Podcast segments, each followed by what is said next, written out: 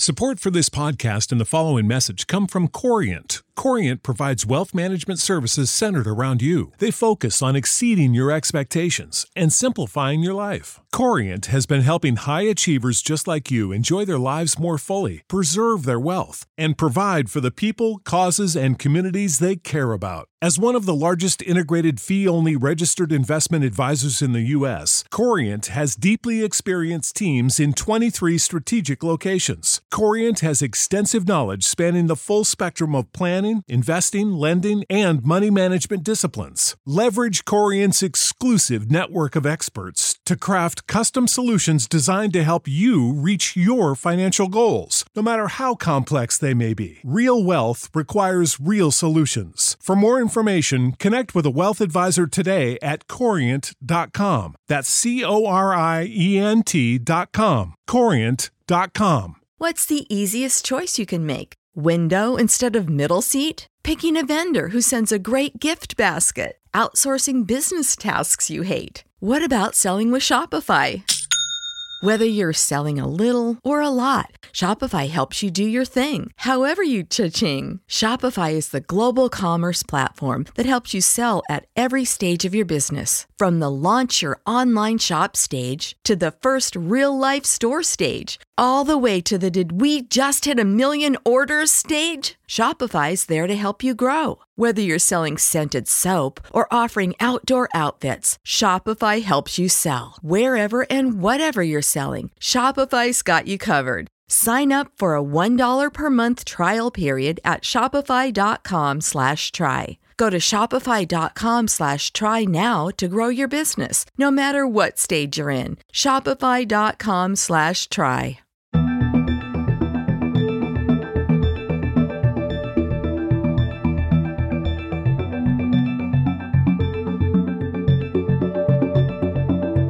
Welcome, everybody, inside the Celtics Life podcast. I'm Mark Allison here with my man, the Dr. Justin Quinn. And we are dipping into our first off-season pod. Really, technically, it's our second, but the, the first one was kind of like the, the, the season mourning, uh, the end of season mourning, I should say. So uh, today we're going to dive into a lot of things. We just had the uh, NBA draft lottery on Tuesday night. Uh, we're gonna what we're gonna get into that a little bit later and and how things shook out for the Celtics uh, and other teams around the uh, NBA. Haha, Knicks.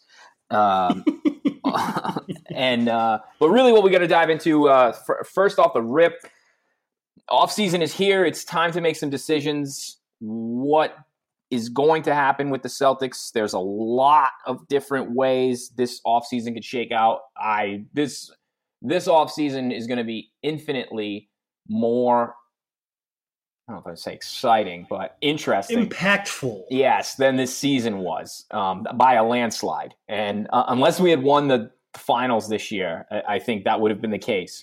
Um, Probably because then you could have made the argument that they may have ran it back with the same roster and not made any significant changes, or at least as close as they could if they won the title.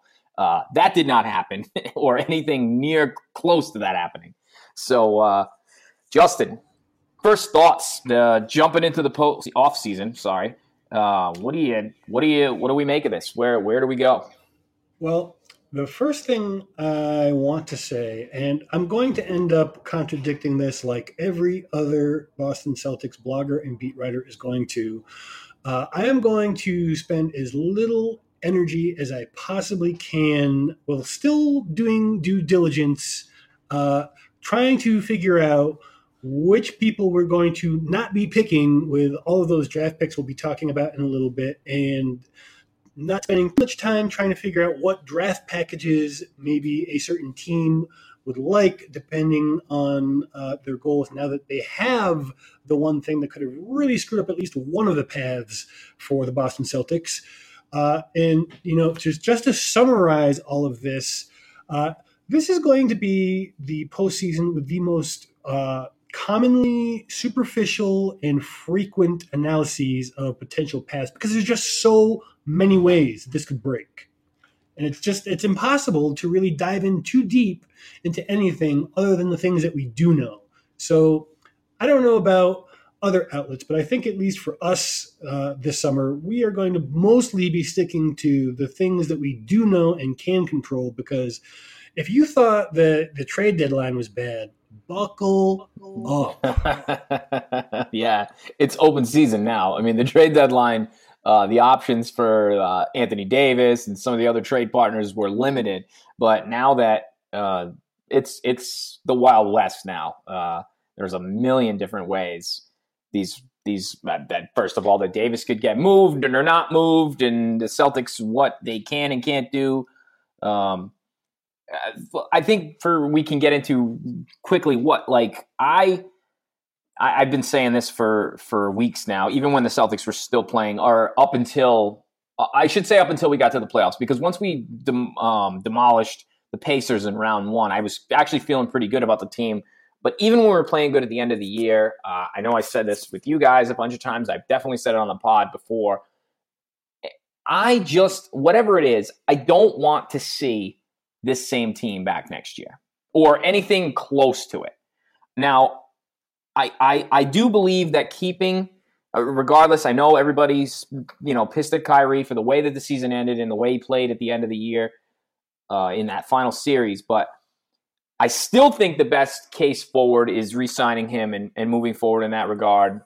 Um, but with that said, all I either want to see Irving Irving, if we keep Irving, deal some of the kids, get Davis, get somebody else, and and move forward in that direction, full full throttle.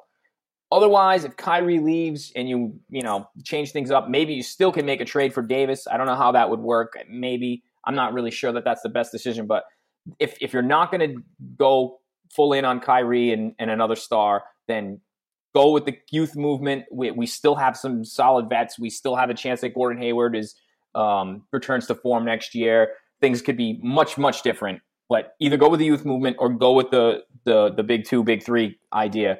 I, I just I, I don't want to watch this team again next year. I feel exactly the same, and to be honest, I've always been ambivalent about trading for Anthony Davis, and now I'm even more so. Even though we are hearing some rumbles, and we can talk about those a little bit more in depth briefly, that he is more disposed to staying with Boston now. But I mean, it seems like that kind of crap changes like weekly. So I'm putting no stock in that. And for me, you know, like I feel exactly the same. I don't want to see the same team back, and it's just not going to happen. Because no, it's not. It really isn't. Like the only way that, that uh, for example, Terry Rozier is going to sign with the Boston Celtics is if it is a sign and trade to another team. Uh, and even that is fairly unlikely because of the whole hard cap situation it will create for the Celtics.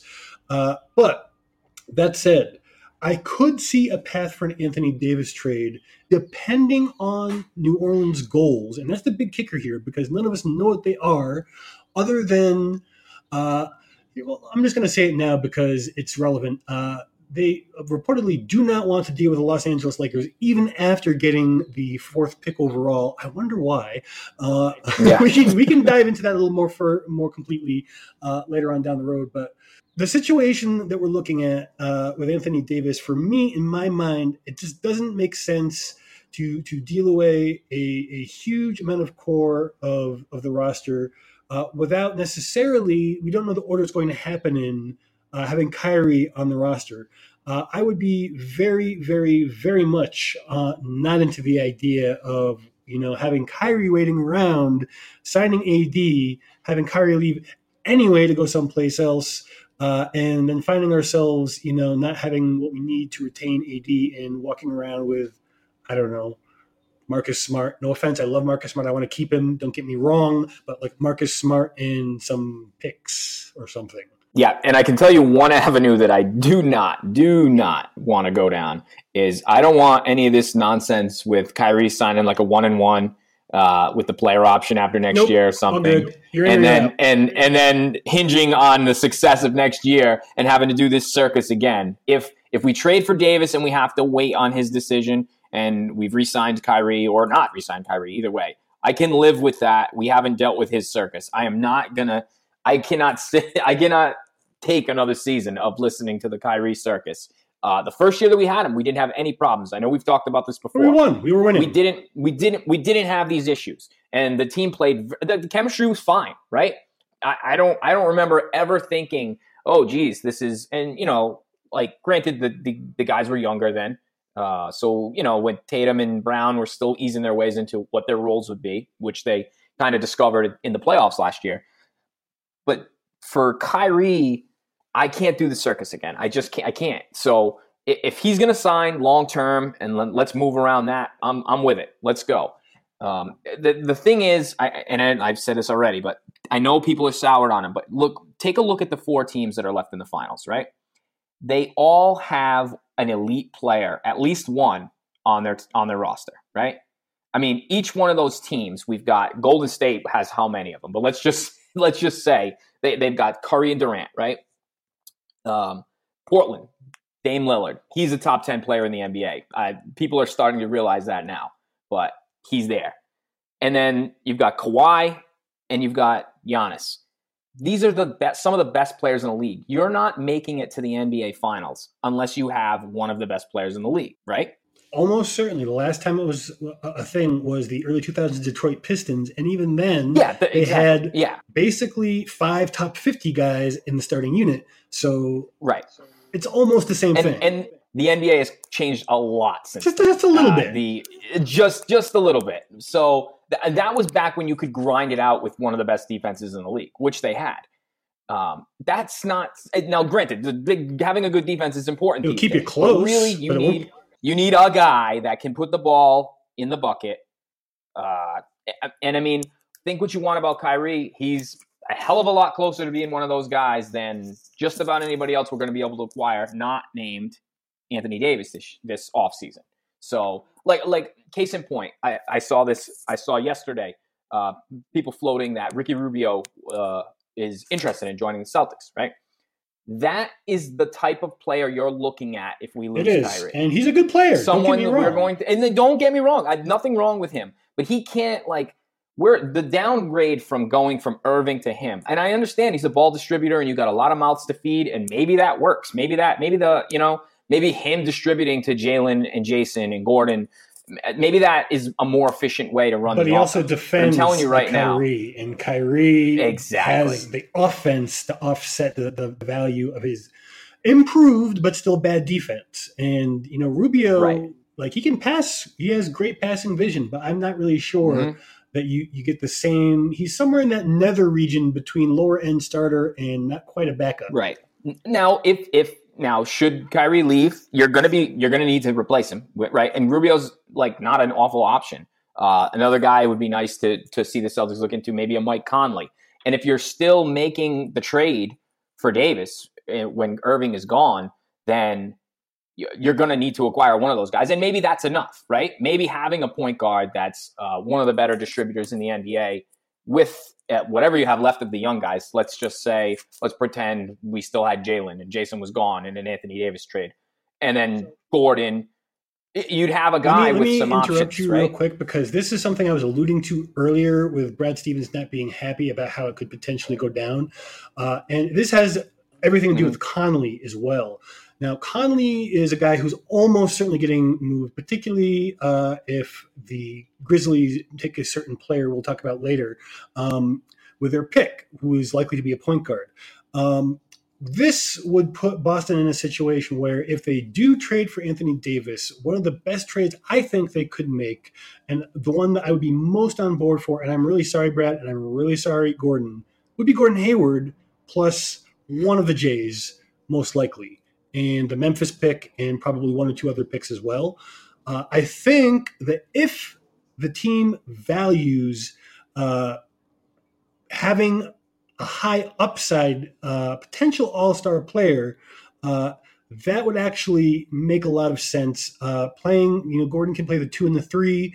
Uh, Zion, who is almost certainly going to the New Orleans Pelicans, who won the draft. Again, more on that later.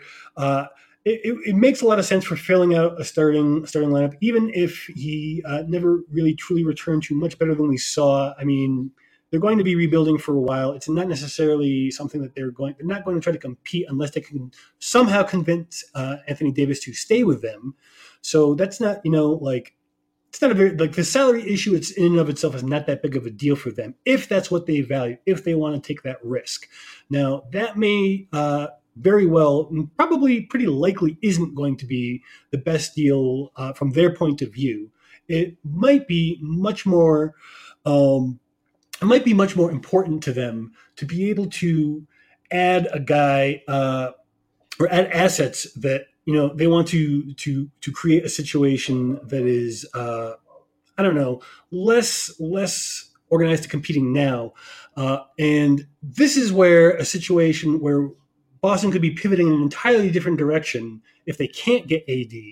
Uh, and say some other team ends up convincing them that they they're, they're the better trade partner, uh, and then we might see, as we've discussed before, Kyrie Irving leaving, and in that scenario, we need a good point guard, and Mike Conley would be a pretty good target, but there's no way we would be able to bring him on board with the fairly large salary. I think he's earning like 30, 31 million dollars next year, uh, if my, my memory serves. Gordon Hayward would be the perfect trade chip in that situation.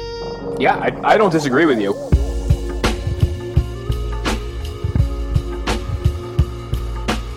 So we had a lot of chatter the last couple days. Uh, now that the off season is here, and and uh, so we're starting to hear inside of some of the things that were going on behind the scenes with the Celtics during the season. Uh, we had both Terry Rozier and owner Wyc Grousbeck both both on uh, the last coming days. We'll get to Wyc first because uh, he was on the radio yesterday on with Felger and Maz on 98.5, and he uh, alluded to this was a very difficult team for him to like. Now that's kind of to, to, hear that from the owner of the team. I mean, you know, it's it, it, when you hear that from a fan, you say, ah, you know, I mean, it, it's he wasn't happy with what he was seeing, but I mean, to own the Harsh. team and say that uh, I mean, Wick, Wyc is, you know, he doesn't really pull too many punches. Now, he was vague in a lot of things that he said yesterday. That was one of the most, you know, I mean, he he admitted that he had was very frustrated watching this team. Um, I, I, think he alluded to it was like buying a nice car and it running like shit. Yeah. And those weren't his exact words, but, but you know what I mean. That like that's what he said. Yeah, he he said something about buying a nice car and the car not running well and that's how frustrating it was and for the guy that pays the money for these players. Subtext: can, the mechanic ain't doing so great either. So, uh... uh, yes, right. No shit. Um, but I, I, that was funny. But um, but he also, I mean, he he sidestepped a lot of questions they gave him. But they did. He did say that he spoke with Irving, and a- after the season was over, and you kind of got the feeling that he kind of has an idea of what's going on, what what Kyrie is thinking. Whether or not he told him outright, I, I doubt that. But um, I think he has an idea of at least which way what what he's uh, what his thought process is going to be going into the offseason. I don't know if they talked about changing the team. I don't know what they talked about, but um, he did say that he had spoke sat down and spoke with him, and you know, uh, so he could get a better idea of what we're going into this offseason, at least the way he thinks. But I will say this he was asked point blank if he wanted Kyrie back. And he sidestepped that by saying he wasn't going to talk about individual players. Now, where I find that interesting is yeah, if this they think this was 10 years ago, let's say the 08 Celtics had a bad first year, right? They put that team together. Let's say they don't make them win the finals. Let's say they lost in that first round to Atlanta um, in seven games uh, you know, and they asked Wyc Grousbeck after the season if he wanted KG or Paul Pierce back next year if they were free agent. I mean, he would have instantly said yes. I right? would think, and you know, that is not necessarily an indictment of the situation with Kyrie because I understand that no. he probably better than anyone uh, knows the value of retaining a free agent of that stature. But the nature of these communications right. and the the ripple effects are just so much more intense now. So like you just can't say anything without it being taken funny. Yeah. Anything. Yeah, no, I, I, mean I understand that. But I feel like saying that you want a certain player back, which I mean, Ainge has kind of said all year long, like, yeah, we want Kyrie back. You know, we're we're engaged to him and we're gonna get married in June or whatever. You know, you know, like it's so it's like I don't know. It, it kind of struck me that he said that. Now I, I don't. It could know, be diplomatic, but no, totally. I, I, I, hear. It could be just. It could just be him not wanting to talk about any other specific player. Like the next question could have been, "Do you want Terry you know, Rozier back?" Somebody else. Or, exactly, exactly. And speaking of Terry Rozier, so he he took a flamethrower oh, to the team on TV all week. Um, he he's been doing the media rounds. Uh, he was on with uh, Stephen A. the other day. Um, whatever the hell that show's called, First Take, right? Um, and, and he was talking about how he's sacrificed the most. I mean, he's been doing this on Facebook and I mean uh, Twitter and Instagram too with posts uh, for a while. He sacrificed the most. They, they talked about some different things about whether he would be back. Um, he basically said that not if the team looks like it does now.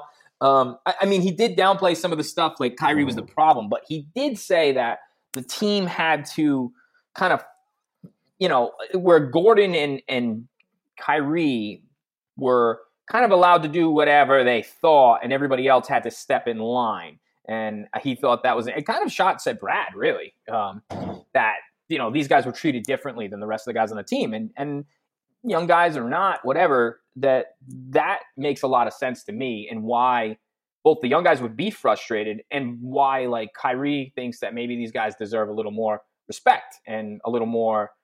Yeah, so maybe that's really where the Chisholm. I think so, right? and I think that Terry just drank his own Kool Aid and went swimming in it. well, yeah, he's he's certainly. I mean, he, he's uh, he's got a huge huge head for sure. Compared to his stat output this season, uh, I think he's just going to you know regret this one day. That's that's all I'm going to say. I love Terry Rozier. I enjoyed his time with us, but that time is over. And mm-hmm. much like the season, he could have handled it differently and chose not to. And I wish him the best going forward.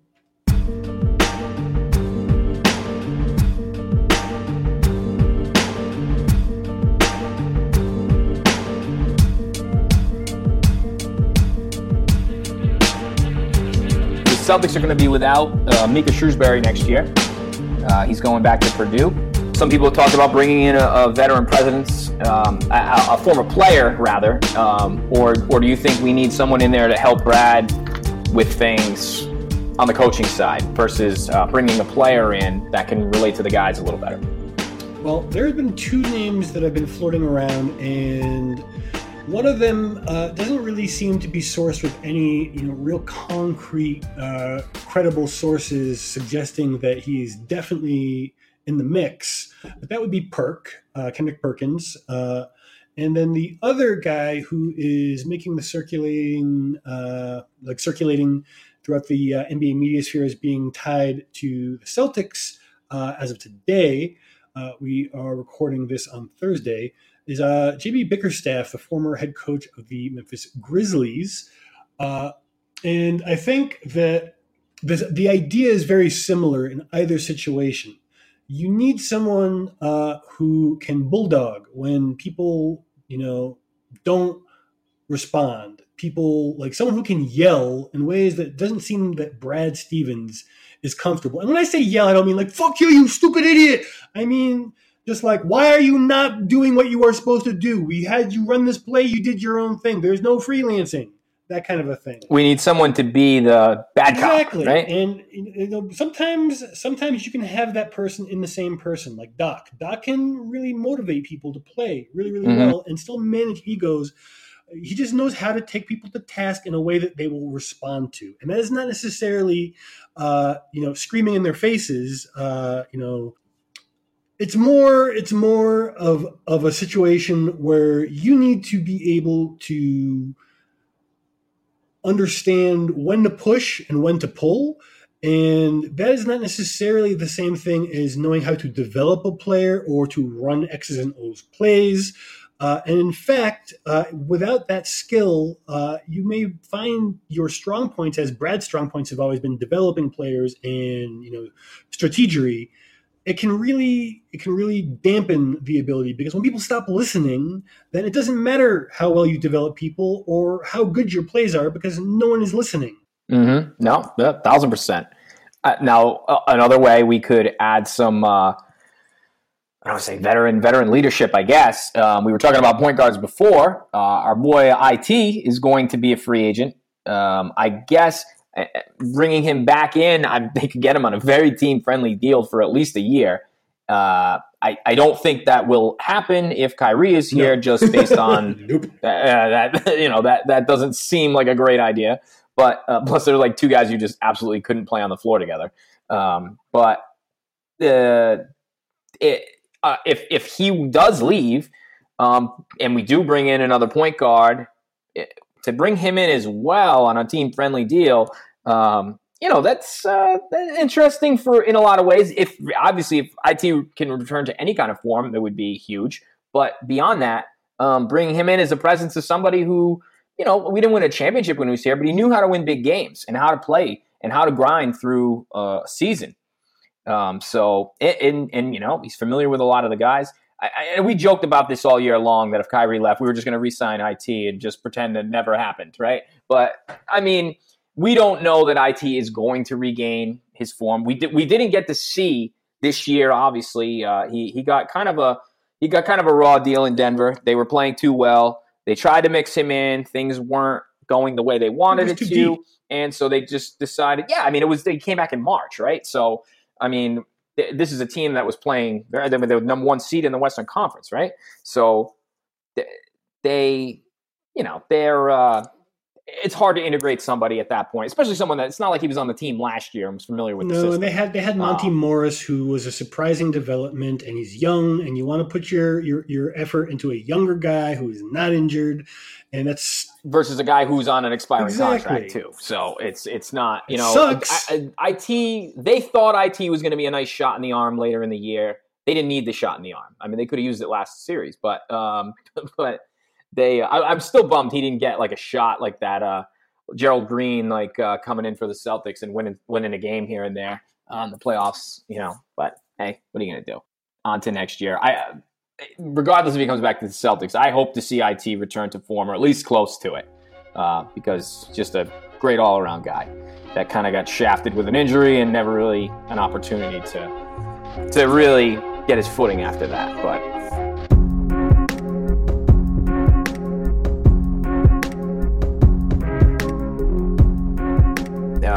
So back to the guys that are on the team, or we're on the team. We'll see who's still here next year. But um, how about do some grades for the uh, the team in general, not just the players, the front office. Justin, what would you?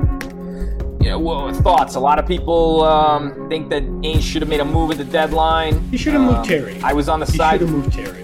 Yeah, he, he should have moved Terry. I think they should have moved Terry in the offseason, to be honest with you. But um, I think I think Terry was insurance for if um, Kyrie left, and they thought that he'd be able to to move into that role. I think by the deadline, when they assumed that that wasn't going to happen, they probably entertained the idea.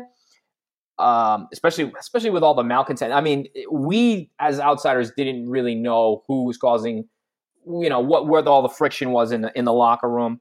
I, I, think most people that you don't have to be a detective to figure out that Rozier was probably one of the guys that was upset. I mean, we know that he was now, but I mean, even during the season, he certainly, you know, he did take a big step back in terms of how much he was playing. So, uh, although the, someone did share something the other day where he was talking about Hayward and, and he still touched the ball more than Hayward did in his shorter amount of time on the floor. So there's that too. Uh, he had more opportunities than he'd let you. To, to, bring it back to to the things that the front office can't necessarily control are things like the the uh, AD trade request and subsequent media circus. Mm you know, a lot of that also fed into things. Uh, and, you know, they can't control Brad uh, when he loses control of the team, at least to a certain extent, to to the to the degree that he can't get people to get back on defense after after broken plays, that he has people not executing correctly and devolving to ISO ten seconds into a possession. Um, you know, some of that is on Brad, uh, and that said, like you know, the front office can can say whatever they want to him, uh, but if he has lost control of that aspect of the team, then you know it's not entirely the front office's uh, fault either. So I'm going to give the front office a an F for execution and an A for concept uh, because the idea of running two different cores at the same time, one win now, one win later, sounded great, but there's a reason why nobody does it. It doesn't work. You, you have your hands, uh, you know, on going in two different directions, and eventually it just tears you apart. So for me, it's a solid right down the middle C for the front office. Yeah, I mean, I I, I, I can't give them a failing grade because I don't I don't think I don't think that they necessarily had to make any moves. I think Danny played it right, thinking that you know with Hayward coming back in the middle of the season that um, you know, well, that he regaining his form, I should say, is, is what they assumed was going to happen. That would be like adding a player at the deadline. Um, he, he, Hayward did play well until the the playoffs rolled around, but um, you know it, I, the Terry thing. I think they should have resolved that. I think they should have made a move at the deadline if they really thought it was that bad in the locker room, which it seems like it was. So, um, yeah, I'll give him a C. I don't think there's that much that Ainge could have done, but at the same time, maybe deal and Terry at the deadline for whatever you can get because you're going to get nothing for him now, anyway. So, we've seen, you know, Brad has come under fire this year more than any other. Um, how, how, yeah, of course, but so how much of this team, you know, how much does that fall on Brad, the, the shortcomings? Well, again, a fair amount, but once once you're in a situation where you know your assistant coaching in your front office isn't getting the message across to the players any more than the coaches, uh, then you know you're you're kind of bound, and you just kind of try to do what you can. Uh, I, I, appreciate the you know even level uh, approach, never too high, never too low kind of perspective he loves to into the game.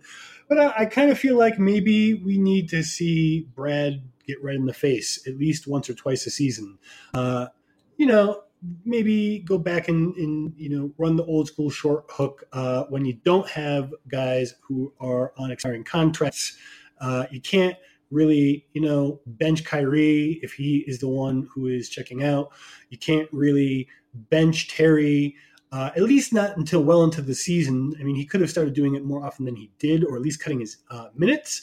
But there, there's a certain degree of, you know, even even a guy like Terry, you kind of have to give them some run because then if you don't, then there's going to be a, a, an awareness among players that when it's your turn to step up and earn your next paycheck, uh, you might not get it. So that that is something that people care about. Uh, whether we were talking stars or whether we were talking someone's first big contract.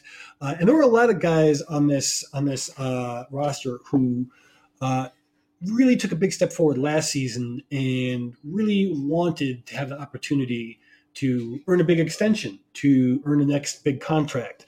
So you know, because of that, Brad kind of had a largely impossible situation to work with, and you know, I can critique some of the things that went wrong uh, that he could have done more on. But given all the, the different uh, balls he was juggling, I, I, don't necessarily think that he did that bad. So I'll give him a slightly better job, uh, a grade than the front office, just a C plus, because a lot of the problems that he was dealt were both unpredictable and really insolvable with the infrastructure he was pre- presented with. So, all right, now let's roll through the players here quick. Uh, Irving. That's a hard one. I would say a an F for leadership, a C for Ooh. for play. Uh, so I'm gonna have to give Kyrie a D for the season. Oof, a failing grade. Uh, see, I would disagree with you here only for Kyrie gets knocked down a few letter grades for the, just for talking all year about the playoffs. That's being, the thing, exactly. Yeah, and not performing at the time that he said he was going to. That's why he's here. Blah blah blah blah blah. Okay, so boom, right off the rip, that's two down. The leadership was porous, obviously, but I, I mean, I don't know that he should be responsible. Well, he made himself responsible. I think he should just lead by his play. I understand that, but I think the team the team needed to shift that over to Al or somebody else. Uh, but uh, regardless, I think he was every bit advertised during the regular season. Um, he had a career high in assists, which is something that we we thought would be a good thing. Obviously, moving the ball around to guys. Um, you know, he tried to keep the other guys involved as much as he could in that regard. There were times when he took over games, and in the playoffs, he shot us out of some games. So um, I don't know if I could give him a D. I'd say That's a fair. C minus, just be, uh, just because he was every bit as advertised yeah, during our 49 win season. I think he played about as well as we could have. right, but but I mean, right, but I think we we can all admit that the lacking department mostly. came from other areas, mostly. not from Kyrie sure. during the during the regular. So mostly, okay. Um, how about Horford? I mean, the Horford, this guy. I don't. I feel like no one can get an A. A minus. Yeah. Uh, yeah. Yeah. I, I, he was you know, probably had his best season with the team. It's one of his best seasons, period. And I don't know. If, I don't know if the stats the, the stats may not show that, but in terms of what he did and how he played and carried himself, I mean, I didn't hear a lot of average Al talk this year. We heard that last year, He kind of quelled it when we got to the playoffs, and then this year he kind of carried that same play. He was playing hard every night, so um, I, no one's getting an A, but an A minus for for Big Al.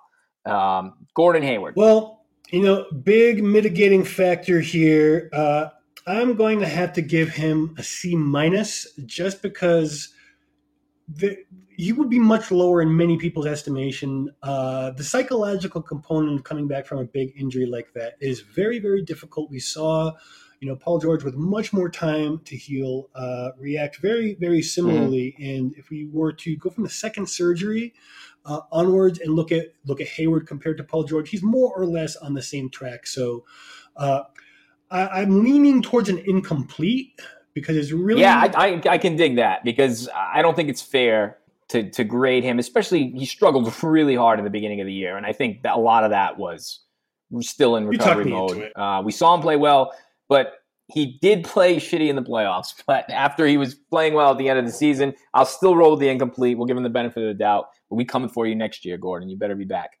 all right j and j uh, Jalen, uh, I, I have actually uh, flipped. I still believe that Jason still has the higher potential, but Jalen really learned to become a leader from the bench this season. And that is something that almost mm-hmm. never happens uh, at his age, never mind his situation.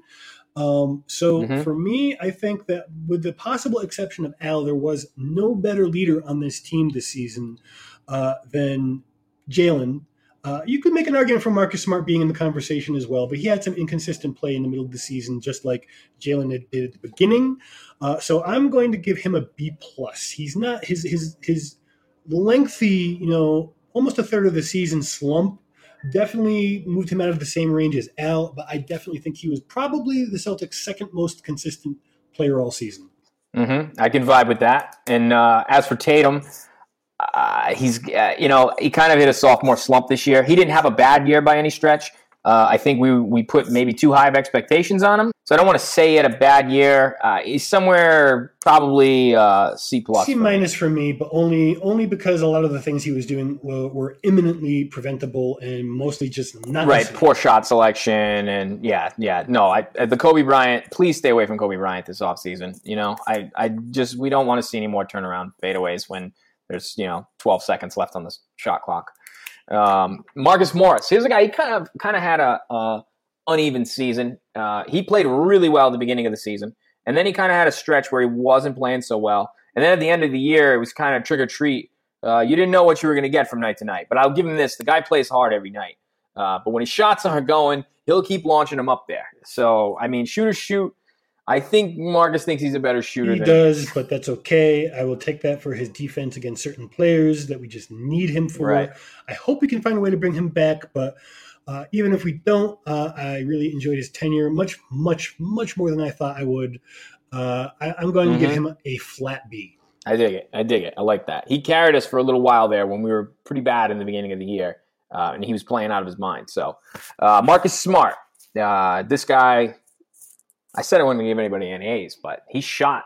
I mean, for Marcus Smart to to shoot the way he shot this year, no one thought it was possible. Uh, we had to retire the smart shots because Topher and I would be dead. Uh, it's. Um, I mean, he he was definitely he was. You know, granted, the way he plays the game, he's one of my favorite players. But he this year, I mean, he he certainly performed and exceeded my expectations. Uh, being able to shoot like that and still play that that grit, grit, nose to the grind defense. Uh, he was pretty B solid. plus for me. I can't I can't forgive the, the, the mediocre it. play in the earlier part of the season, but uh, the leadership skills that I mentioned and the shot in particular, the, development of that. I mean, mm-hmm. you can't give him any lower than that. Yeah. Oh, the funny thing too, and this is something aside. We, we were going to talk about this earlier, but we kind of skipped over it.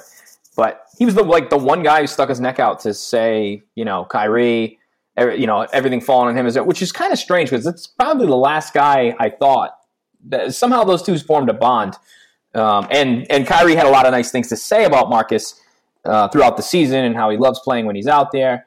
So I, I think missing him in the Bucks series hurt us a lot more than than people uh, let on. I mean, I know he played the last two games, but the the last game he kind of looked like himself, but the one before that he was uh, didn't wasn't quite all there yet, and he didn't play that many minutes. I think him being gone in that series really affected us a lot. Anyways, moving on. Aron Baynes, all of Australia. He was really plagued with that ankle or twisting ankles this season. I can't really hold him accountable for that. I am not real crazy about the fact that of all the people who really like took the foot off of the three point pedal, it was him because he was actually one of the better three point shooters early in the season, Then he had a slump. He just never really kept taking them after that point, which is a real shame because it would have been a much more useful tool, uh, particularly in the postseason. Had he had he been you know lying I think he hit like one or two in the entire postseason this year compared to last year, which he was hitting like one or two per game. Um, right. Absolutely. So you know, I, I, can't give him uh, better than a C plus. I think his defense was still good. It was not quite as good as last season. Uh, I think a lot of that has to do with the ankle. Um, he definitely took some very small steps back. He was still super important. He did, it's not his fault he didn't get played as much as I think he should have. Uh, but yeah, I think it's a square a square C to C plus range. All right, so uh, Terry, I think we can both agree he's uh, not getting a very I, good grade. Can, can, I give him? Can I give him? Well, I guess I, I uh, yeah. You're the you're the teacher here. Come on. I'm gonna have to fail you, Terry. I'm sorry. Yeah, he's yeah. Sorry, there's no sticker on your paper. Nope. And uh, which is sad to say because I was really high on Terry. I bought so many scary Terry shirts last year. I thought for sure I was like, oh man, this is going to be great. We're going to have him coming off the bench, and he just couldn't. He couldn't get himself into that role. I don't think he ever accepted. I, I, don't know what he was expecting. Uh, did he think he was going to start over Kyrie, or did he think he was going to start alongside him? I, I, just I don't I don't really understand what was going through his head. Uh, I guess this is. I just think they they probably should have addressed this. They should have talked to him about this in the offseason and figured if this was going to be this kind of problem, they should have dealt him then. Because uh, I mean, it, it, was you know there was it was a toxic environment, and he just never accepted his role as the backup point guard. Uh, the the I should say the backup point guard, especially when Smart moved to the starting lineup, he he was essentially the backup point guard at that point. But when Smart was still you know, coming off the bench, you were like backup point guard. One even, he didn't even have know? a role so, as a backup point guard because he can't really handle the ball. And right, so then you you got Jalen or Gordon handling the ball, and Terry just loafing up shots, like trying to play like Kyrie does off the ball. bad. And yeah, not not great, not great. Best of luck to you, buddy. Um, uh, Daniel Theis, he after last year, he wasn't the same guy that we saw at the end of last year before he got hurt. I'm going to have to give him a C minus, uh, and it's not his fault. You know, it's not his fault. He didn't really play as much exactly. either, so he didn't get time. There but, wasn't time, and he mm-hmm. was hurt. So when there was time, there wasn't even time. Yep. It's uh, time speaking, lord. Speaking Rob Williams. Uh, I think that he gets a B minus or C plus just because there wasn't much time for him to play. Uh, and he's been doing great, you know, down with the Red Claws when when he gets sent down there. Uh, so he's got to be a B because he's got yeah, the people going, right? I mean, everybody was excited, you know. So uh, you know, solid, solid season. Uh, hoping to see more from him if he's not dealt. Uh, how about Semi Ojeleye? Took a step back again. Uh, was much less effective, doing the one thing we love him for the most in the postseason. Uh, not the D and three. Yep, trying trying to slow down the the Giannis uh, that was not very successful. Some of that was not on him, just because of the way that they were playing him compared to the, the, the previous seasons, and also uh, Coach Bud's uh, surprising and devastating, if we're going to be honest, rotations. Um, so you know, like he had, he didn't really grow as a player. He didn't really get too much worse as a player. So just a flat C for me. Yeah, I, I, expect if if the if the Celtics do make a seismic trade and they do bring in somebody like an Anthony Davis or something, I expect him to be actually a part of the rotation next year. Um, even you know tail end of the rotation, but someone that's getting minutes every night. He needs um, because he well, it's and the things that he does are things that you need on a championship caliber team. So you, you want that D and three guy who's like the eighth guy or ninth guy in the rotation that that plays you know ten to fifteen minutes a game at least. You know. Uh, he, he was kind of sporadic this year in his playing time, but I think with the with the roster trimmed down, which I imagine it will be, whether we're going youth or we're going, um, um, you know, Kyrie, yeah, exactly. So either way, I think he's playing unless he's dealt in one of the, in a, in a trade. Um, Yabusele, I'm giving it incomplete. We don't get to see him play. um, too much to everybody's chagrin. But I mean, there was no room for him to play this year. Uh, we had the return of Greg Monroe, who did absolutely nothing. D minus, one buddy, um, but he was expected to be. uh, Brad Brad Wanamaker, somebody who played well when he played. Um, uh, he totally could be back next year. Uh, that wouldn't surprise me. Uh, we also had Jonathan Gibson. Didn't really see a lot Incomplete. of him. Um, and then R.J. Hunter returning, P.J. Dozier. Uh, you know these guys. Um, maybe they're back next year. We we don't know. That it's going to depend a lot on um, what it, what does happen after the NBA draft and the uh, free agency comes through. And speaking of the draft, we have the lottery results. We'll just everybody knows that New Orleans got the number one pick, uh, Memphis with the number two. Uh, we're assuming that Zion Williamson and then Ja Morant goes number two to Memphis. There's something you want to talk about with Morant, uh, how it could work in the Celtics' favor. Uh, the Knicks, I mean, the Knicks fans lost their minds as if they got burnt. I think they're extremely lucky that they got one of the three guys that they, they got. ended up anywhere. Um, I mean, they had a 14% chance to get the number one pick, and they were upset that they didn't Atlanta. get it. I mean, look look at Phoenix, look at Atlanta. They got buried, um, and you know New York wanted to lose their minds about R.J. Barrett, who's could very well end up being the best player out of this draft. I mean, it's it's not not impossible. It's um, absolutely true. So they got one of the three like almost assured um, players at the top of the draft. I mean, and then they're crying about not getting the number one pick that they really didn't have that much of a chance to get. So yeah, yeah you you get what you get. I mean, I hope RJ Barrett leaves you in four years when his contract's up. Um, uh, the Lakers snuck into the top four, so uh, that that throws kind of a wrinkle into what we thought they would be out of the Anthony Davis mix. You noted that Pelicans don't want to deal with them anyways. They say so. They that say perhaps may, they they say. I'm sure David Griffin would take a great deal from anybody if he got one.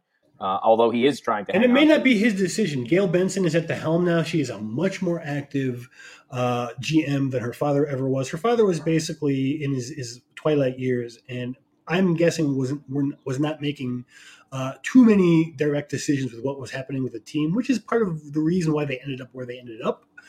Um, also because they focus on the Saints, which they also own uh, and shared a, a uh, medical team with a football team, which doesn't sound like a very good idea.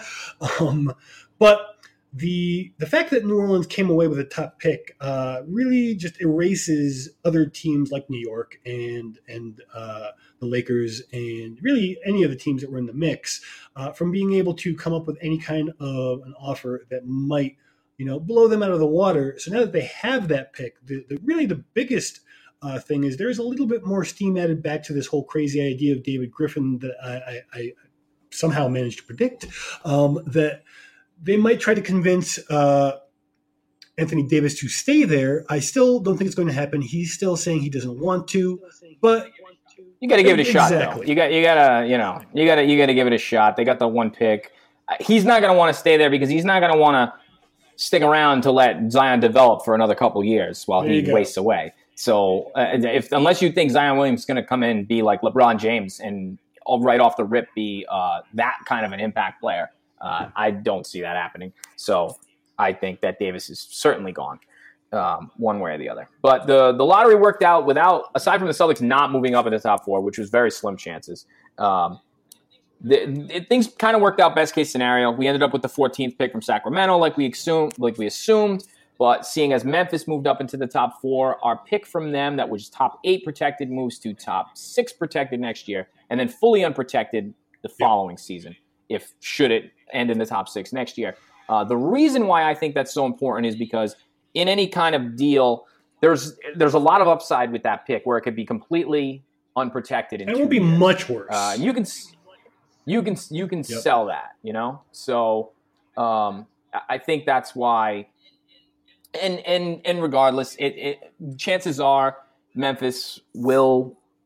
Um, who knows? They, they could be tenth next year, and it and it won't matter. We'll get the pick at that spot, anyways. But like you noted before we, uh, the podcast, um, getting Ja Morant is probably best case scenario because first of all, um, they'll probably move on from their longtime franchise point go. guard, yep. Mike Conley.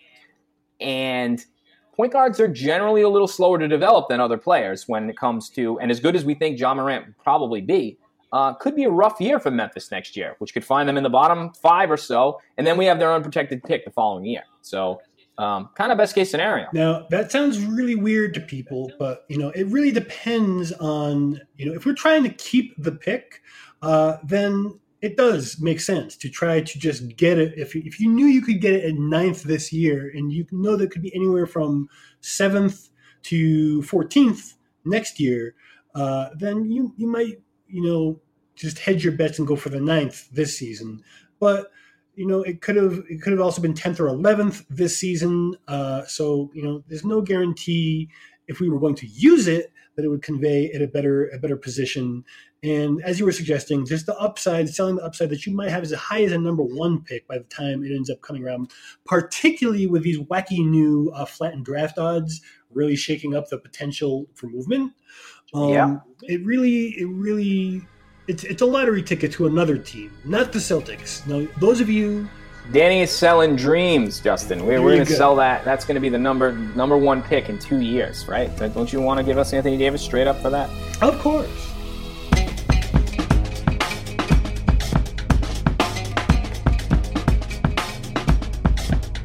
Uh, so the Celtics invited some uh, rookies in for pre-draft workouts. Uh, some of the bigger names, well, th- that are left over from the top few. Uh, they took, uh, they invited uh, Jaylen Nowell from Washington, Cameron Johnson from UNC, Bryce Brown out of Auburn, Shamorie Ponds out of St. John's, Tres Tinkle out of Oregon State, Steven Enoch out of Louisville, Justin Robinson from Virginia Tech, and my man Alpha Diallo from the PC Friars. Uh, anybody out of there jump out to you, Justin?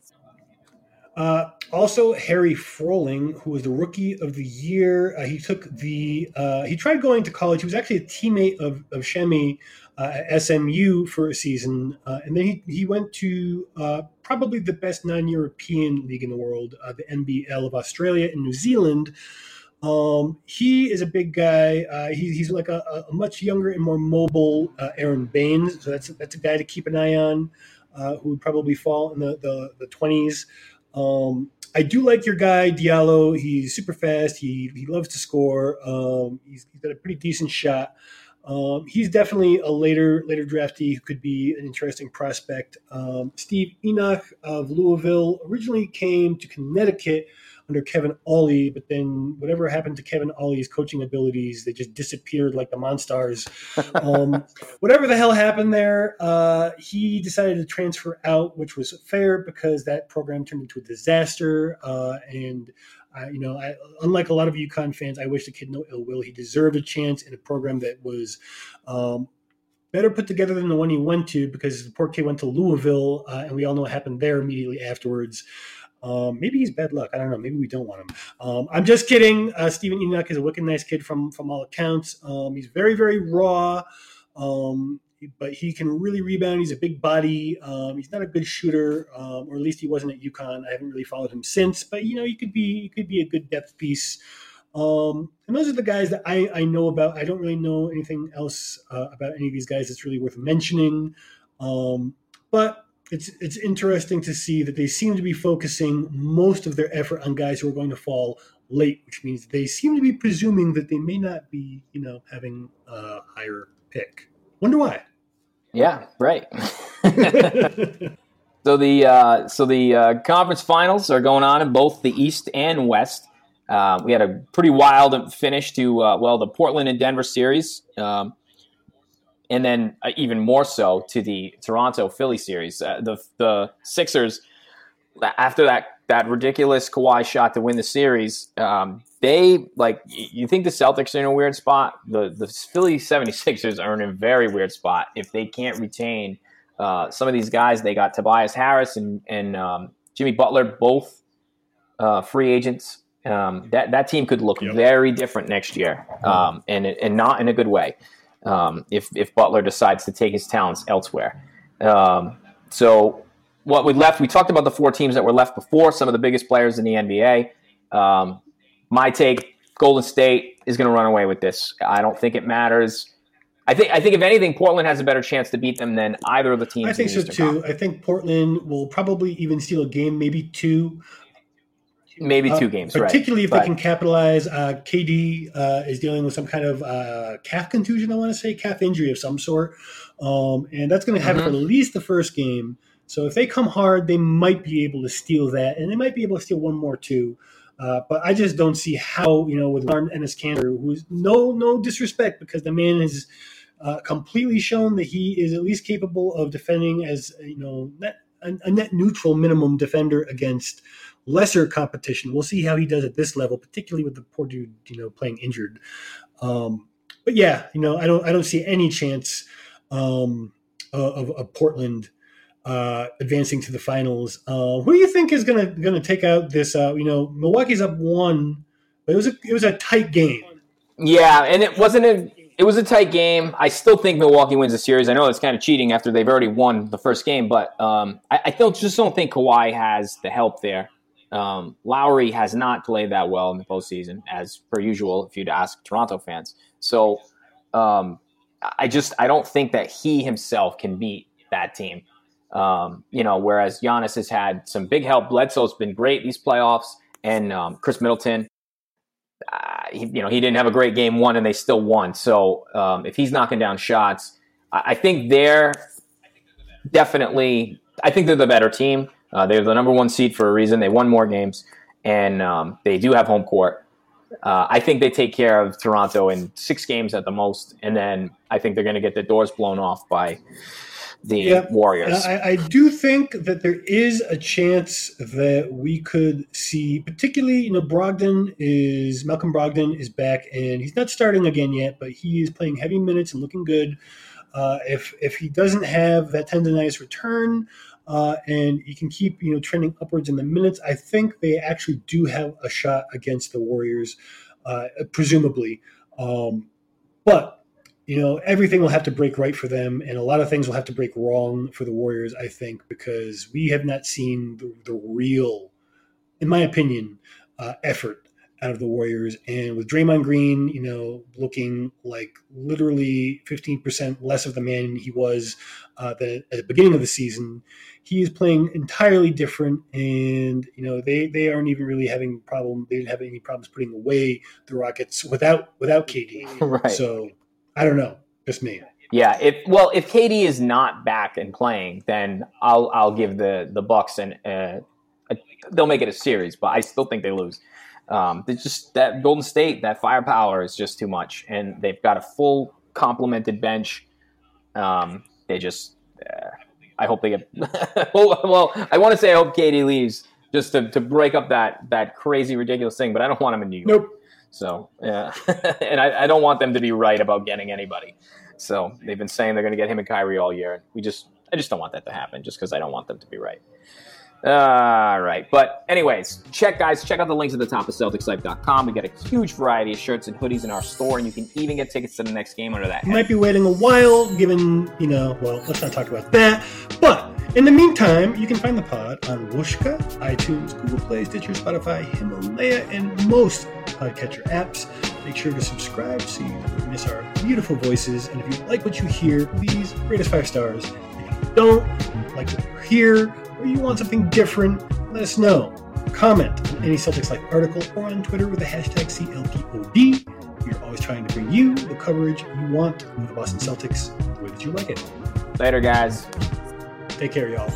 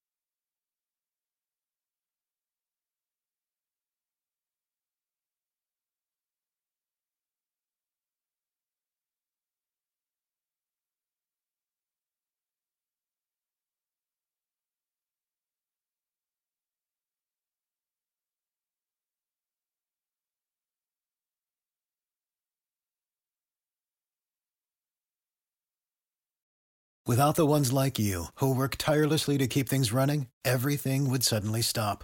Hospitals, factories, schools, and power plants, they all depend on you. No matter the weather, emergency, or time of day, you're the ones who get it done. At Grainger, we're here for you with professional grade industrial supplies. Count on real time product availability and fast delivery. Call clickgrainger.com or just stop by. Grainger for the ones who get it done.